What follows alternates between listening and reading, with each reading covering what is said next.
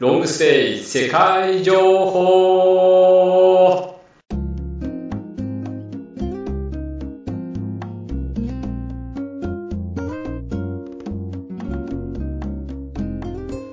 皆さんこんにちは。この番組はロングステイサポートクラブが提供しています。ロングステイ世界情報はロングステイを始めたい方にまたいろんな国でロングステイをしたい方へ少しでもスムーズに楽しいロングステイができるようにロングステイ財団登録アドバイザーメンバーにより各国から現地情報を放送しています。ロングステイ財団のスローガンでもある行ってみたい国から住んでみたい国へ。そして住んでこそ心がつながるロングステイをモットーにロングステイサポートクラブは情報発信基地として皆様に最新情報をお届けします。皆さんこんにちは。司会の大谷です。それでは前回に引き続き番組の後半をお聞きください。えっと、はい、ありがとうございました。そろそろ、いつもお酒の話で、えっと、住むのに必要なことから 楽しみに移っていくんですけど、はい、私ちょっと興味があるのは最近ジャズのライブをよく聞きに行くんですけど、はい、クアラルンプールでそういうのをやってるとこありますかね？ご存知ですか？ええ、ありますね。あのー、まあ、街中に結構そういうライブハウスあります。はい、で、私なんかも結構好きで、ね、あの、ちょっと個別名で言うと、ノーブラックタイっていう、有名なジャズのバーがありますけれども、そこ生ライブでいつもやってくれてて、よく日本の演奏家の人もよくじゃない、うん、まあ、たまにちょろちょろと来て、あ、今日誰々さん来てるな、みたいなのがありますね。じゃあ覚えとこう。はい、そういったね、あのライブバンドが入るお店とかも結構多いし、本格的なそのそういうジャズバーもあれば、はい、えー、もちろんバーとかに行けば毎週末、えー、バンドが生バンドが入ってみんなダンスを楽しんだりとかわーわー騒いだりとか、あのそういったエリアいっぱいありますね。結構あの、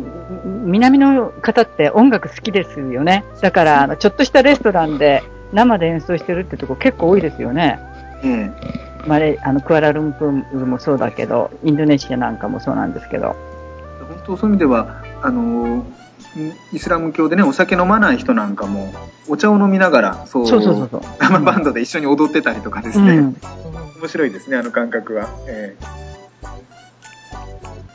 ー、であと他に、えっと、マレーシアでこういうことをやると楽しいよっておすすめのことってありますか？そうですね、まあ、もちろん一番一般的なのはゴルフなんでしょうけれども、うん、まあ、ゴルフ以外にも最近よく、ね、ジョギング楽しまれるような方あと、まあ、サイクリング楽しまれるような方あの結構いろいろいらっしゃいますね。あと、まあ、例えば、えー、乗馬なんかえー、実はうちの娘も今やってますけれども、あのうち車で10分ぐらい行ったところに乗馬クラブがあって日本から考えれば全然信じられないぐらい安い値段でできたりとかあの日本でちょっとねあの敷居が高いななんて思ってるような習い事お稽古事なんかそんなのがこちらでは本当気軽にできるそういう環境になってます。どんな習い事が他にあるんでしょう、えーまあ、例えばこ、まあ、私なんかどうしても子連れなんであの子供の習い事なんかよくいろんなあのこっちの人と話をして見てますけど音楽系の習い事ってみんな好きですよね。ピアノにバイオリン、うん、あとまあ、えー、あと一方スポーツ系になるとやっぱりこっち暑いんでですね、はい、あまり例えばサッカーやろうか野球やろうかみたいなのはあまり一般的ではなくて、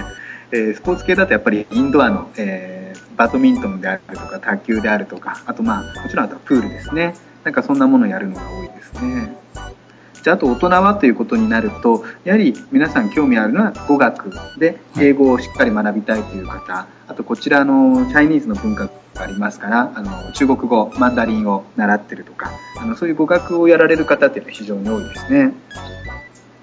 マレー語っていうのはないんですかね。あんまり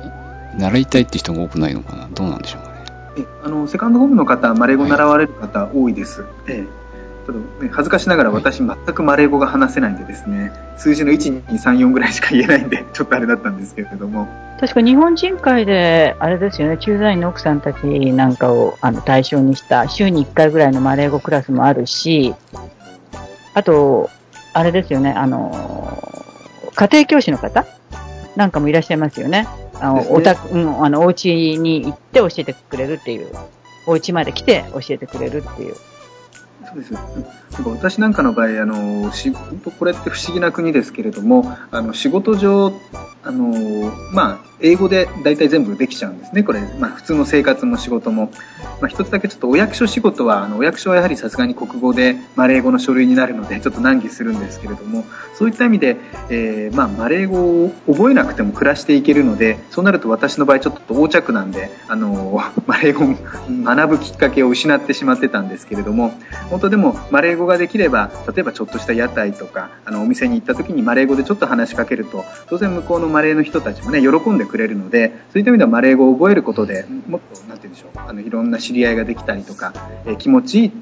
応対してもらうとかそういったものっていうのは広がるのでぜひやって皆さんにはやっていただきたいと思ってます。あとはそのあ、どうぞ。私、あの、語学留学の仕事をしてるんですけれども、はい、あの、語学、英語学校っていうのは、クアラルンプールに、あの、はい、ある、たくさんあるんでしょうか？えあのたくさんあります。はい。えー、まあ、世界的にやってるところであれば、例えば、まあ、ブリティッシュカウンシルもあったり、はい、DLS、そういった世界的に展開している語学学校もあれば、あの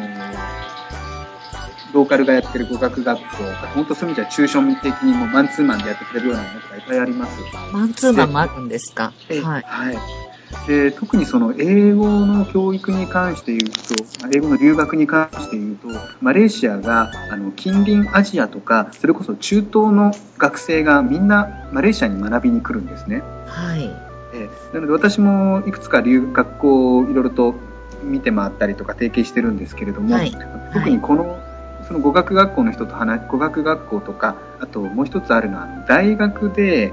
えー、なんでしょう、大学に入る前に、大学の授業についていけるまでの英語を学びましょうと。そういう語学カリキュラムを組んでる大学とかもあって、はい、あのそういったところに行くとですねやはりそういった人たちが大学とか語学学校の人が言うのはやはりここ数年ものすごい中東の人がいっぱい来て英語勉強してますよと。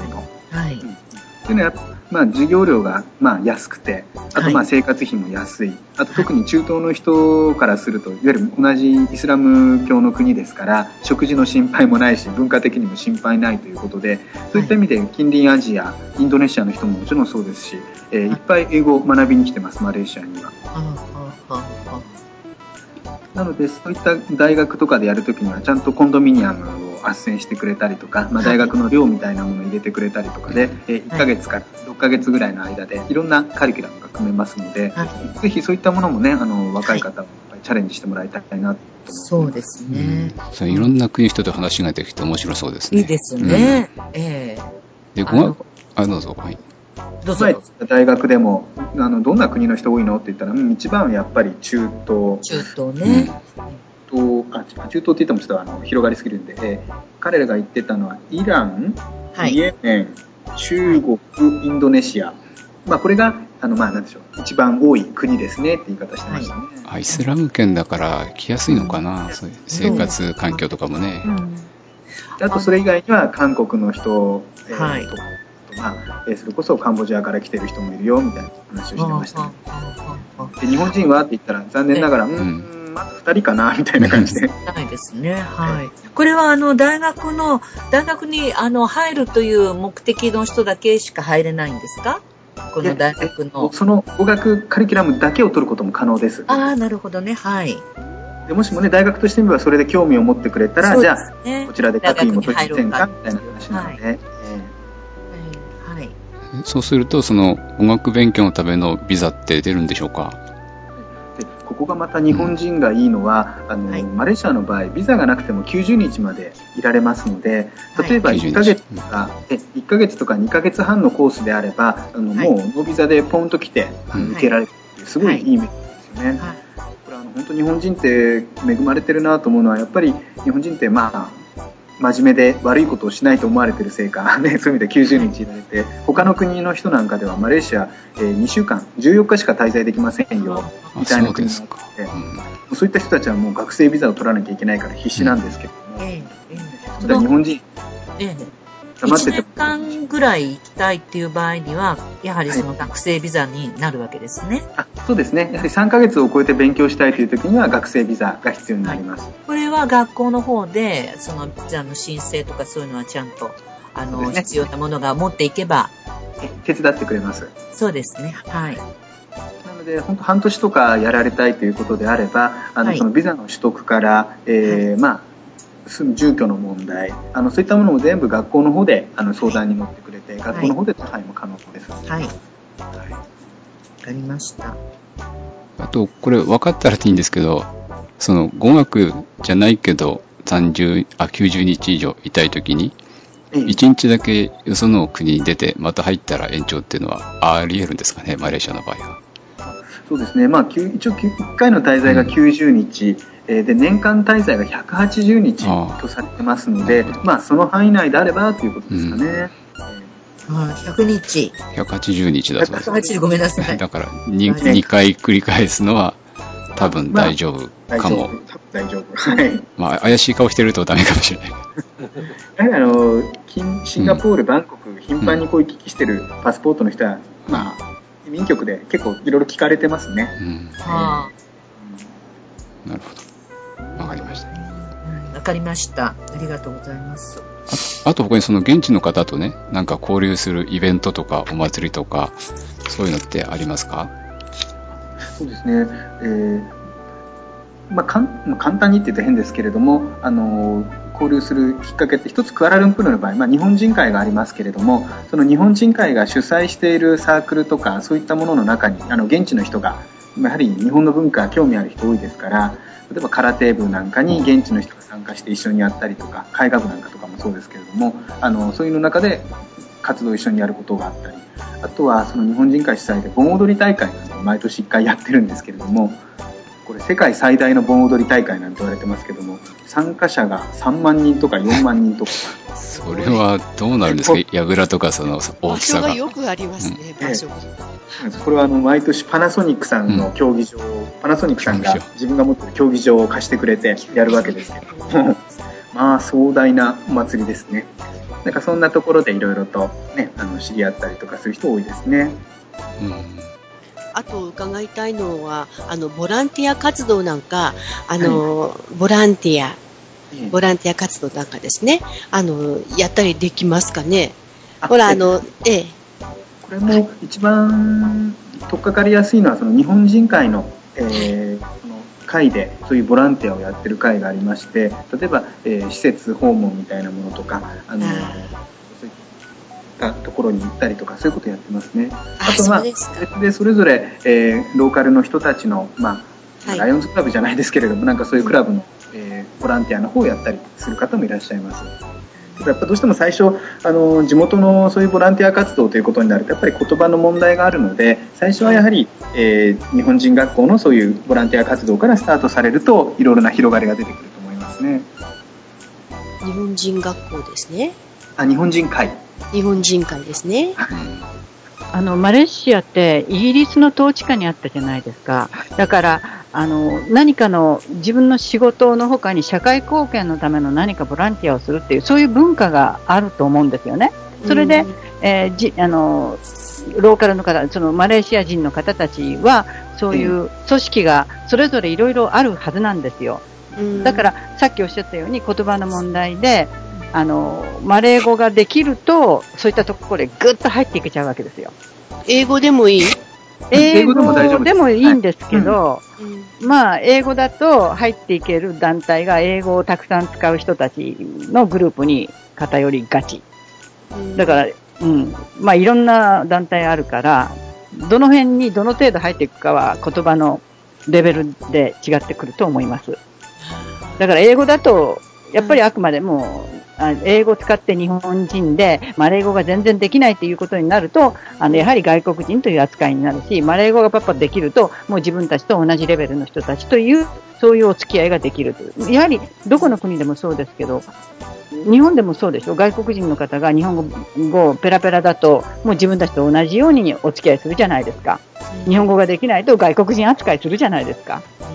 だからそういうことはやっぱりあるんだということは、あの、ロングステイの時には考えて、やっぱり気持ちの上でちゃんと。うん、そうですね。うん。住むんですから、ね、覚えておかないと、うん、あの、なんで外国人扱いされたとか、あの、同じはずなのに、うん、なんで同じ扱いしないんだとかおっしゃるけど、やっぱり違うと思うんですよね。そうですね。確かにね。あそういえば、太田さん、あの、はい、現地のね、えっと、特別な風習とか、日本と違う雰囲気の結婚式とか、お葬式とか、呼ばれたりとか、参加されたことあります？そうですね、結婚式は前職の時あの、はい、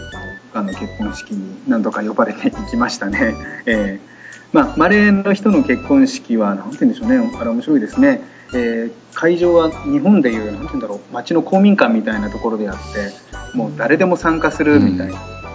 ご飯をバーッと用意しておいて近所中の人が集まって勝手にご飯を食べて勝手にお祝い行って勝手に帰っていくみたいな感じの結婚式でしたけれども。じゃあお客さんというかそのレセプションの方は平服ですか？もう完全な平服ですね。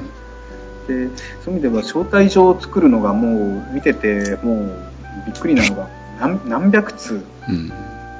う近所からか会社の関係からなんかちょっとでも接点ある人にはみんなに配りまくるみたいな感じでですね呼ばれた方はお祝い持っていくんですか？えあのそれぞれの出せる範囲内でお祝いの品物であったりとか、うん、お金を包んだりとかしますけれどもただお祝い持っていく方少ないかな、うん、近所の人たちとか子供たちとかわーっと来てご飯食べて帰ってくるみたいな。相当多くの方にご馳走するってことはあの出費が大変ですね。まあ、ただ、マレーの田舎、うん、私の本当マレーのものすごい田舎だったからあれだったかもしれませんけれども、あのまあ、普段食べてる ご飯ですね。ごちそうというあなるほど、で一方あのチャイニーズの人たちはどちらかというと日本に近くて、えー、レストランを借り切って、うん、えー、まあ、料理を丸テーブルで料理をどんどん出してで、えー、乾杯をねヤムセン乾杯をいっぱいやっていっぱいお酒飲んでみたいな。どちらかというと日本に近いような感じですけれども。そうか、ま、マレー式の結婚式はお酒はないんですね、うん、ないですね。時間ってどのくらいなんですか？長いんですか？マレーの結婚式はそういう意味では2日間ぐらいやってたんじゃないですか、ね、2日間 ,2 日間、えー、あのに新郎新婦いなくてもご飯が用意されてるから勝手に人が来て食べて、うん、えー、で確かにちょっとちょっとしたイベント的なその新郎新婦の引き合わせみたいなのが30分か1時間ぐらいのあのイベントがあるんですけれどもまあそれ以外はもう勝手にみんなが来て勝手に親兄弟親類縁者ご近所さんなんか分かんない人がいっぱい勝手に騒いでるってそんな感じでしたね。珍しいですね。あの、あ明日からメガセールが始まるんじゃないですか。これなんかエピソードとか今何かあるんですか？あ、そうですね。あのメガセールこの国面白いのはあのその夏まあ日本でいう夏というか7月8月とあと年末、えー、12月1月にかけてこれあの法律でセールをやりなさいというお店に強制させてるんですよね。店の人からしてみると、えいい迷惑なんですけれども、うん、あのそれならお店の人はいい迷惑と言いつつやっぱり集客のねあの一番のネタですから、まあ、頑張ってますけれども、えー、そうですね、まあ、確かにみんなそのためにその前後は買い控えに走ってしまうので。えー、お店の人からしては迷惑なんでしょうけれどもあとやっぱり、まあ、メガセールもそうですけれども一番買い物でここで困るのが在庫管理という概念がない。うん、日本だともうポスシステムとかものすごいあの機械損失に、ね、ならないようにって必ず在庫が、あの在庫というか靴にしてもサイズとかきっちりと揃えられてますけれども例えば特にメガセールの時期になってじゃあ安そうだからスニーカー買いに行こうと思って行くとあのもう一般的なサイズはもうあっという間になくなってしまって巨大ななんでしょうねあのバスケット選手じゃないんだ俺はみたいな ね30インチの靴とか妙にこちっちゃい靴とかですねこんなデザインの靴誰が履くんだみたいなものしか残っていないとかそんな状況に遭うことがありますね。あとこれ例えば子供なんかもあの子供こちらで学校で履く白い靴なんかあるんですけれどもそれもスクールイヤーが始まる前には大量にお店に山積みされてるんですがそのスクールイヤーの真ん中で買おうとするとどこのお店も在庫がなくなっちゃってあ売り切れたからもうないよとか言って買えなかったりですねもうそこは何とかしてくれというふうに思うことありますね。残念でしたわ。2日違いで目指せ参加残念でした。残念でした。うん、あと、他に皆さん質問ありますかね？あの、うん、ちょっといいですかね、あの、と一方、一方でした、ね、一方、はい。今、大変その人気を集めてる場所なんですけどね。はい。どどうなんでしょうか？どうっていうか、あの、ロングステイにお誘い、声かけが多いんですけどね。ええあの一方は本当そういう意味で私、まあ、今、ロングステイってどうし、まあ、1番クアラルンプール2番目ペナン3番目キャメロンハイランドみたいな感じで出てますけれども一方はポテンシャルといいますかあのもっと上に来てもいいところだと正直言って思います。一方自体なんでしょうねあの昔のすごいなんでしょうねなんて言うんだろう。日本人が京都に思うような感じというか なんかものすごい昔のいい、えー、のんびりとした、えー、昔からの街であってよく美食の街なんて言われますけれども、ご飯も美味しくて、うん。えー、のんびりしてる感じがあって、えー、かといって本当の田舎ではないので病院とかなん施設スーパーとかそういったものもしっかりしてますから日本人のロングステイとしてみると私は非常にポテンシャルあると思います。例えばタイでいうとあのチェンマイみたいな存在になれるんじゃないかなと思ってます。あとは、えー、今までそういう意味では長期滞在に向いた施設があのあまりなかった。まあ、一方自体にそんなそういう観光客誘致の概念がなかったからだったと思うんです。けども、まあ、それが最近、あのーいくつかそのコンドミニアムで短期でも貸してくれるコンドミニアムゴルフ場もあのいいゴルフ場もできてきましたのでそういう意味ではこれから面白い街だと思いますね。物価も少し安いんですかね。あ物価も安いです。やはりケールペナンよりも安いと思いますね、うん、え。ー、なるほど、まあ、ただあのまあまあ、飽きるという言い方変ですけれども、えー、それでは1ヶ月から3ヶ月の滞在にはいいと思うんですが、まあ、じゃあ1年2年となった時に、えー、まあどうなるのかなというところはありますけれどもそこはもう本当それ人それぞれですけれどもね、うん、そうですね。なんかカルスト地形にあってそのみ水がこ香水なんですか？なんか。そうですね香水、えー、なんか特徴があるらしいですね一方の水は、えー、あとなんか温泉が出たりとかですね、ああ温泉も、はい、ああそれは洞窟、洞窟に作られたお寺とか見ましたよ。なんかこう、中国のケイリンみたいな感じというか、ちょっと岩肌の山がこうわーっと連なってて、うん、ちょっとマレーシアの中では独特な景色ですよね、あの周辺のエリアも。なんかそこにあるなんかホワイトコーヒーっていうのはなななんなんですかあれは。一方ホワイトコーヒーですね。えー、えーえー、まあ本当美食の街というかそこが発端でできてるやつですけどもなんでしょうね。コーヒーに、えー、ホワイトというのは日本で練乳ですね。練乳。がたっぷり入った甘いコーヒーです、え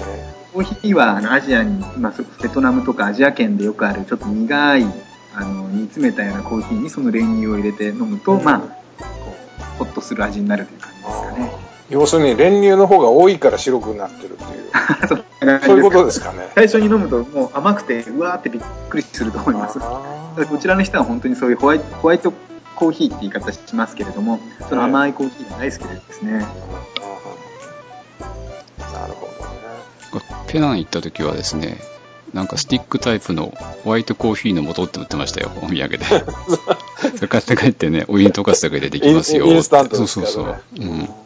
私も買ってきました。あ、そうですか。ホワイトコーヒー。ホワイトコーヒー。買ってきたんだ。3 in 1とか言って、あの、なんだか、お砂糖とコーヒーとミルクが一つに入ったスティック。うん。そうです、スティック。ね、あれが、あの、紅茶もありますよね、なんかそういうのがね。あの手タレって言いますけれども、やっぱりそれも、あの紅茶に甘い練乳とか甘いのがいっぱい入ってるんですね。確かに甘いですね。でも疲れた時いいかも。あ、だから、あ、そうそう、だから甘いから、なん、なんですか、マレーシアの方って糖尿病の方が多いんですって？ああ、そうですね。うん、そういう話聞くんですけど。なるほど。成人病の巣窟ですね、そういう意味ではね。油、油、甲殻類、えー、砂糖いっぱい取りますから。あ昨日もあの、昨日も MM2H センターでちょっとスタッフの女性と話してたんですけれども日本人って若くて元気よねみたいな話で、ね、よく70歳の人とかビザ申請に来てね、こっちで楽しく暮らしてるけどマレーシアの人って70歳も死んでるわよみたいな感じで そうなんですやっぱり糖尿病とか多いのかもしれないですね病気が。ね。えーあの、あの、うんと、マレーシアってお菓子がとっても美味しくて種類が豊富ですよね。お菓子が、甘いお菓子。本当それも甘いそう甘いんですよね。中華系のお菓子、あとマレー系のお菓子っていろんな種類がありますよね。ねたくさん種類がありますよね。うん、なので本当スナック的にその甘いなのでね、もちろんドーナツとかそういうのもね、こちらの人大好きですし、うん、ドーナツとかそういうあとこちらの甘い、その、なんでしょう、もち米を使ったようなお菓子食べながら、それでそえー、さらにホワイトコーヒーを飲んでしまうわけですから。そうそう、そうですよね。どうしてもね。やっぱりあの、肥満の方が多いですか？見てて。はい、多いです。なので、まあ、政府もいわゆる日本で厚労厚生省みたいなところですけれどもそこが、あの食生活改善しようみたいなことやってますね。やっぱりね子供の給食みたいなものもあまりにも栄養のバランスが悪すぎると いうことでそういったところから直そうとかですね、えー、始めてますね。そうですかそうするとやっぱり、あの、ちょっとそれとは違いますけども、うんと、政府の方からタバコをやめようとかっていうそういうキャンペーンなんかも激しいですか？ああ、タバコは緩いですね。あの、緩いですねっていうのはタバコを吸う人っておそらくものすごく多いと思います男性も女性も。で日本は今結構禁煙ビルの禁煙とか路上での喫煙禁止っていうのが増えてますけれども、こちらはあの相変わらずレストランも室内の中でも普通に禁煙席喫煙席関係なく混ざり合ってタバコ吸ってたり、えー、タバコ吸う人天国だと思いますけれどもあまり政府がそういう規制をかけようっていう感じじゃないですかね。ですか。でも雰囲気としては、あの、要するにタバコを吸わない方が教養がありますみたいな、そういうムードはあるように思うんですけど。そうですね。例えば、えー、タバコの広告は禁止とか、うんうん、ね、こちらでもタバコ買うとあの海外のタバコのケースでよくあるねあのタバコを吸こんなに健康に害になりますよみたいな気持ち悪い写真を載せたりとかで怖いのあるんでしょうけれどもなんでしょうね、やっぱ、お酒を飲まない分、タバコは嗜好品として、なかなかなくならないんじゃないかなという気はしますけれどもね。はい。あの、えっと、太田さんの方で何かお伝えしたいこととかありますか？そうですね。えー、まあ、マレーシアのロングステイで、え私、やはり皆さんにもお話ししたいのはあの本当無理をしなくていいロングステイ。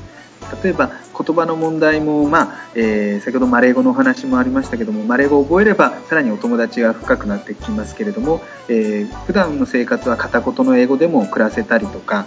まあ、そういった意味では何て言うんでしょう、えーこちらに来て何かストレスが溜まったらじゃあまあ日本人会に行けば誰か日本人のお友達もできるしとかそういった意味では最初特に初めて海外でロングステイされるという方であの、ね、あれもしなきゃこれもしなきゃなみたいな感じでどうしても考えてしまうところあると思うんですけれどもこことマレーシアクアラルンプールに関して言うと、まあ、先ほどの医療の話もそうでしたけれどもあの困ったら日本語で対応できるところもある。でも掘り下げていけば掘り下げていけるほど楽しむことができるっていうところがそういう街ですので、ぜひ一度お越しいただきたいと思います。これはあの特にシニアの方でも、えー、ビザを取られて、えー、いらっしゃった方、はっきり言って海外の駐在経験なんかもちろんない、英語もそんなに自信がない、えー、ということでいらっしゃった方でも、やはり皆さんよく言うのが、あのストレスを感じない。というのは、例えばスーパーに買い物行っても周りを見れば、えー、茶色い人がいて、えー、黒い人がいて黄色い人がいて白い人がいてもうごちゃ混ぜになってるので、まあ、自分がそういったな街中に入った時にあの外人という意識がないですねと。もうみんなあの文化も風習も様々もともと違う人が集まってる国集まってる街ですのでそこにポンと日本人が入ってもみんな差別的な目で見るとかなんだこいつはみたいな外人みたいな感覚で見ることがないのでそういった意味では言葉が片言であってもみんなも周りがみんな片言の人もいるわけですからそういった意味では、えー、変に思われることもないということでみんなリラックスして楽しまれてます。あのマレーシアのロングステイの魅力っていうのは実は私そこにあるのかなと思いますのでえぜひ一度、ね、あの悩んでらっしゃるとかそういう方はいらっしゃったらあの遊びに来ていただければなと思います。それであの、まあ、最終ゴールは MM2H にしてもそこに向かうおすすめのパターンとかステップとかあります、はい、最初は真下見とかそういうそうですね。やはりとはいってもやはりアジアどうしても水が合う合わないっていうのがあると思うんですね、はい、それはねお腹壊すとかいうだけではなくてやはり、えー、例えば人によっては、えー、ちょっとねアジアの、まあ、どっかのショップロット行って入ったトイレのこちらのマレー式トイレって昔の日本の和式トイレみたいな感じなんですけれども、うん、がちょっとびしょびしょで汚くて嫌だっていう風に、ね、なって、えー、こうトラウトラウマじゃないですけれどもになってる人とかもいらっしゃいますので本当そういう意味ではまず1週間でもいいから一度、まあ、遊びに来て、えー、見てみてください。で1週間いて、えー、あこれは楽しいなと思ったらじゃあ今度冬の間1ヶ月でも来てみようかなそういう感じで、えー、最初は本当ねストレス無理がたまらない中で、えー、こちらの方で滞在してみるというのがやはりいいと思います。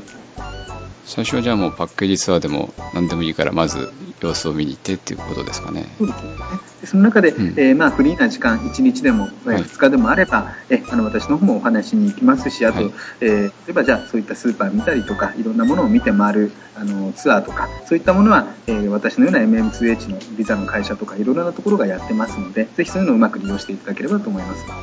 よくツアーとかねあの日本から全部決めていくよりもなるべく近くまで行って頼んだ方がトータルで安くなるって聞くんですけどそういうことありますかね？ねだから航空券だけ安いのね自分で取っちゃってこの日行くので後の宿の手配と,、えーと、現地のツアーお願いしますというのはできるんですか、えー、正直言って何て言うんでしょうね、うん、その例えば1週間5日から1週間ぐらいの程度のツアーだと例えば HIS とか、うん、あそういったところが出してる激安ツアーにかなうものはまずないと思います。うん、はい、でただ、今ねあのマレーシアのいいところはエアアジアが飛び始めましたから、はい、あのエアアジアの、まあ、プロモーションのチケットインターネットで買って、うん、例えばでからマレーシアのいいところホテル代がその近隣の例えばシンガポールやバンコクから比べるとめちゃくちゃ安いのでそういった意味ではあの自分の好きなエリアに、えーまあ、お安く泊まるということは可能です。でまあ、あとはそうですね、えー、その中の自由時間の中で例えば私の会社でも、えー、ロングステイ下見ツアーというような言い方で、うん、えー、まあ、先ほど言ったような病院を見に行って、うん、でそこで病院の先生と実際会って例えば自分の、えー、体の不安があればそこのご相談をしてもらうとかあと実際にスーパーを見に行く現地の市場を見に行くあと例えばお子様連れでいらっしゃる方であればそのこちらの学校見学に行くとかそういったものはあのご希望に合わせた形でツアーあの組むことができますのでそういったあとおすすめのホテルとかねそういったものも含めて、うん、えー、日本にいる時からぜひあのお気軽にコンタクトいただいてご相談いただければと思います。あの、今回ね、私、あの、えっと、今回は、あの、えっと、ペナンから出るクルーズを目的で行ったんですけれども、はい、あの、リブレに乗ってみたんですけど、えー、まあ、あの、地中海とかいろんなところで船に乗る前に、あの、ちょっと体験してみようかなと思って行ったんですけれども、これはあの、ツアーだったんですね。で、18名の人がいたんですけど、中にも本当に熱心に、あの、マレーシアでロングステイをしたいという方が、あの、いらっしゃったんですよ。はい、それで、あの、まあ、ペナンに柳沢さんというロングステイアドバイザーがもう3年も住んでらっしゃるので、私たちは、うん、あの、柳沢さんをお尋ねして、お家を見せてもらったり、まあ、料金聞いたりなんかして、まあ、環境も見てきたんですけれどども、はい、ペナンはやっぱりリゾートのところなので、住むんだったらクアラルンプールだねっていう話になって、クアラルンプたら、やっぱりこの、えっ、ー、と、車を日本から輸入してまで住むんではなくて、まあ3ヶ月半年住むんだったら、そんなに車もね、必要のないところ、あの、電車のあるところっていうことで、やっぱりクアラルンプールがいいねっていうことで、で、私は留学のお仕事してるので、あの、英語はどうですかって言ったら、やっぱり今、ノバで勉強してるっていうので、あの、なかなか上手にならないってさ、それはやっぱり現地のね、英語なり、英語なりね、そういう学校に入って勉強するのが一番手っ取り早いですよっていうお勧めしたんですけれども、多分、すごく熱心に、あの、えっと、いろんなホテルを見に行ったりしてましたので、まあ、その、あの、サービスアパートメントも見に行ったりしてましたので、多分、あの、私のところにまた連絡があると思いますので、太田さんのところをまたご紹介させていただきます。ぜひ。はい。もう、本当に今、そういう方が増えてて、あの、単なる、その、えー、なんていうのかしら、あの、いろんなツアーを、下見ツアーをやってるんですけれども、自分のこの目で見たいっていうので、いらしたみたいです、今回の方。ですから、そういう方があの増えてきてると思いますので、また、あの、あのいろんなことでコンタクトさせていただきたいと思います。ありがとうございます。はい。その方のように、えー、飛び込みでポンと来るとどうしてもねあの分からないところが多いのでまさにそういう時のためにあのロングステイアドバイザーさんがいて、ね、私もそうですけれども、ロングステイアドバイザーさんがいて、でさらにあの現地に私のような会社があるのでぜひそういったものは皆さんに使っていただいて連携プレーでねあのやってったらすごくこう今今日あの太田さんのお話を聞いてみて本当にあの住んでいながらそういうロングステイアドバイザーもしてるしそういうお仕事もしてるっていうのでなんかすごく私たちも安心してお客様をご紹介できると思うんですよ。あの本当に今回あの、そういうお客様ともお会いしたし、太田さんみたいにそこで実際お仕事してる方にもこうやってコンタクトできたのはもう本当ラッキーでした。ありがとうございますね。はい。私もわかんないことはちょっと個人的に聞いちゃうかもしれませんけど。そうですね。はい。そうですね。まあ、E メールですとか、はい、まあ、まさにそれこそ今スカイプで、はいもう本当にもう時差も何も関係なく、ね、ご連絡できる世の中ですので、はい、そこはうまくあの本当に使っていただければと思います。そうですね。ぜひお願いします。多分、後でその太田さんの連絡先とか、ホームページのアドレスとか、ブログの方には書くんですけども、はい、結構これ聞いてる方って iTunes でそのまま聞いてる方がいらっしゃるので、そうすると文字は見ないんですね。なんか、その、この言葉を検索すると一発でホームページ出るよとかそういうのありますかね？えー、と今ですね、うん、実はホームページ今構築中でですね出来上がっていないので、うんうん、えーと、もしもよろしければあの E メールで簡単にまずご連絡いただければと思います、はい、E メールアドレスが、はい、はい、えー、ちょっとあの読み続きますけども、はい、R Y U J I O P A アットマーク L I F E S T Y L E C O O ドットコム読み、まあ、えー、リュウジオタアットマークライフスタイル COO ドットコムになります。COO はあの社長さんってことですか？そう、そういうことにしておきましょうか。わかりました。はい。はい、じゃあ、ご興味のある方は。メールでご連絡いただければ。はい。CO、CEO ですか ?COO。あ、COO。はい。ライフスタイル COO。COO。はい。ドットコム。はい。わかりました。はい。わかりました。早く、あの、ホームページも立ち上げるようにしたいと思いますので、はい。あの、テレフォンの電話番号は載せても大丈夫なんでしょうか？あ大丈夫です。はい。あと、すると、おたんさんまた聞いといて。わ、かりました。そうですね。あの、間違いのないような、あの、ちゃんと出さなくちゃいけませんので、お願いします。はい。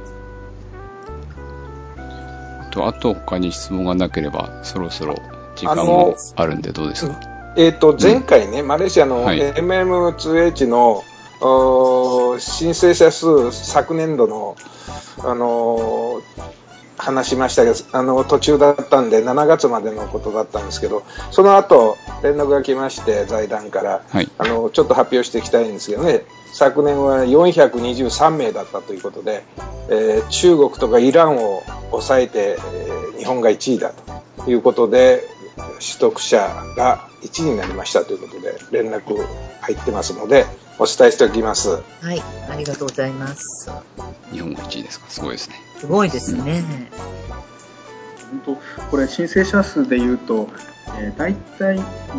まあ、一昨年まで、2010年までは、まあ、毎年200件いくかどうか、えー、2010年は195組だったのかな。でその前はもうちょっと減ってたりとか200組いくかいかないか売ってたところが昨年はそういう意味ではもう倍以上に増えてます。で、ね、今年もこのこちらの観光省の人と話をしていると、えー、さらに去年の400件なんかをさらに大幅に超えるようなペースで今もうすでに申請が来ているようですので、えー、非常に、まああのー、日本の方に今興味を持っている状況ですね。うんまあ一番あのエアアジアが大きいですよね、うん、あの便利になったということが、格安で日本との行ったり来たりもできるし、うん、便利ですもんね。ある意味あの、北九州に私実家あるんですけど、実家に帰るより安いんですよね。そうですよね。そうそうなってますから。ね、ね、プロモーションだとものすごい安いですからね。本当そこは無理をしないという意味でも、皆さんやはりなんですよね、こちらにもう何かあったらすぐに日本に帰れる、それも、ね、いつでも安く帰れるっていう選択肢があるというのは、本当にロングステイしている時の本当安心の、うん、大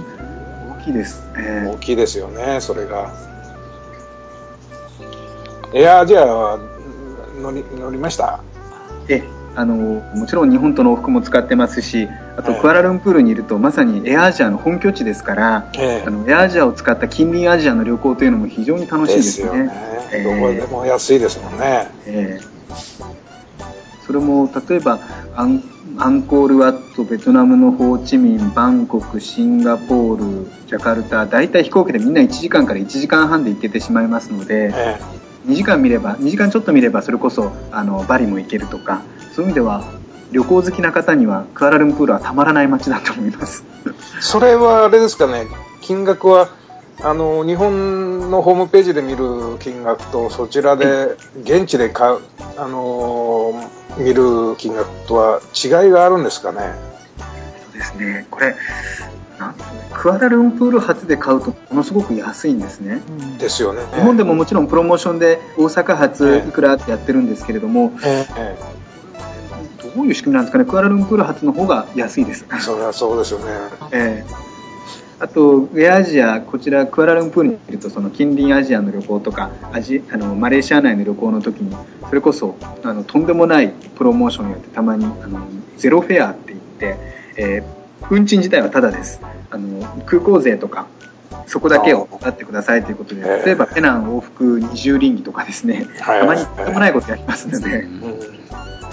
白いですね。まあ、この前でも、東京でも5円っていうのやってましたね。本当その発想で結構ちょろちょろとやってるんでですね。きっとそれがニュースになってね、うんと取り上げられてすごい宣伝量になるんじゃないですかね。ですよね。うん。だから会社としてはそれでペイするのかなと想像してますけど。うんそういうの一回みんな分かると、あと自分でやはり、あと自分で情報を取っていく。こまめにホームページをチェックするとかメールマガジンに登録するとかそういった形でみんな情報収集は躍起になってますね、うん、私もエアアジアアプリを入れてますからね iPhone に、えー、おそう。すごい。真っ赤なアイコン。フェイスブックで来ますよ毎日。ああなるほどね、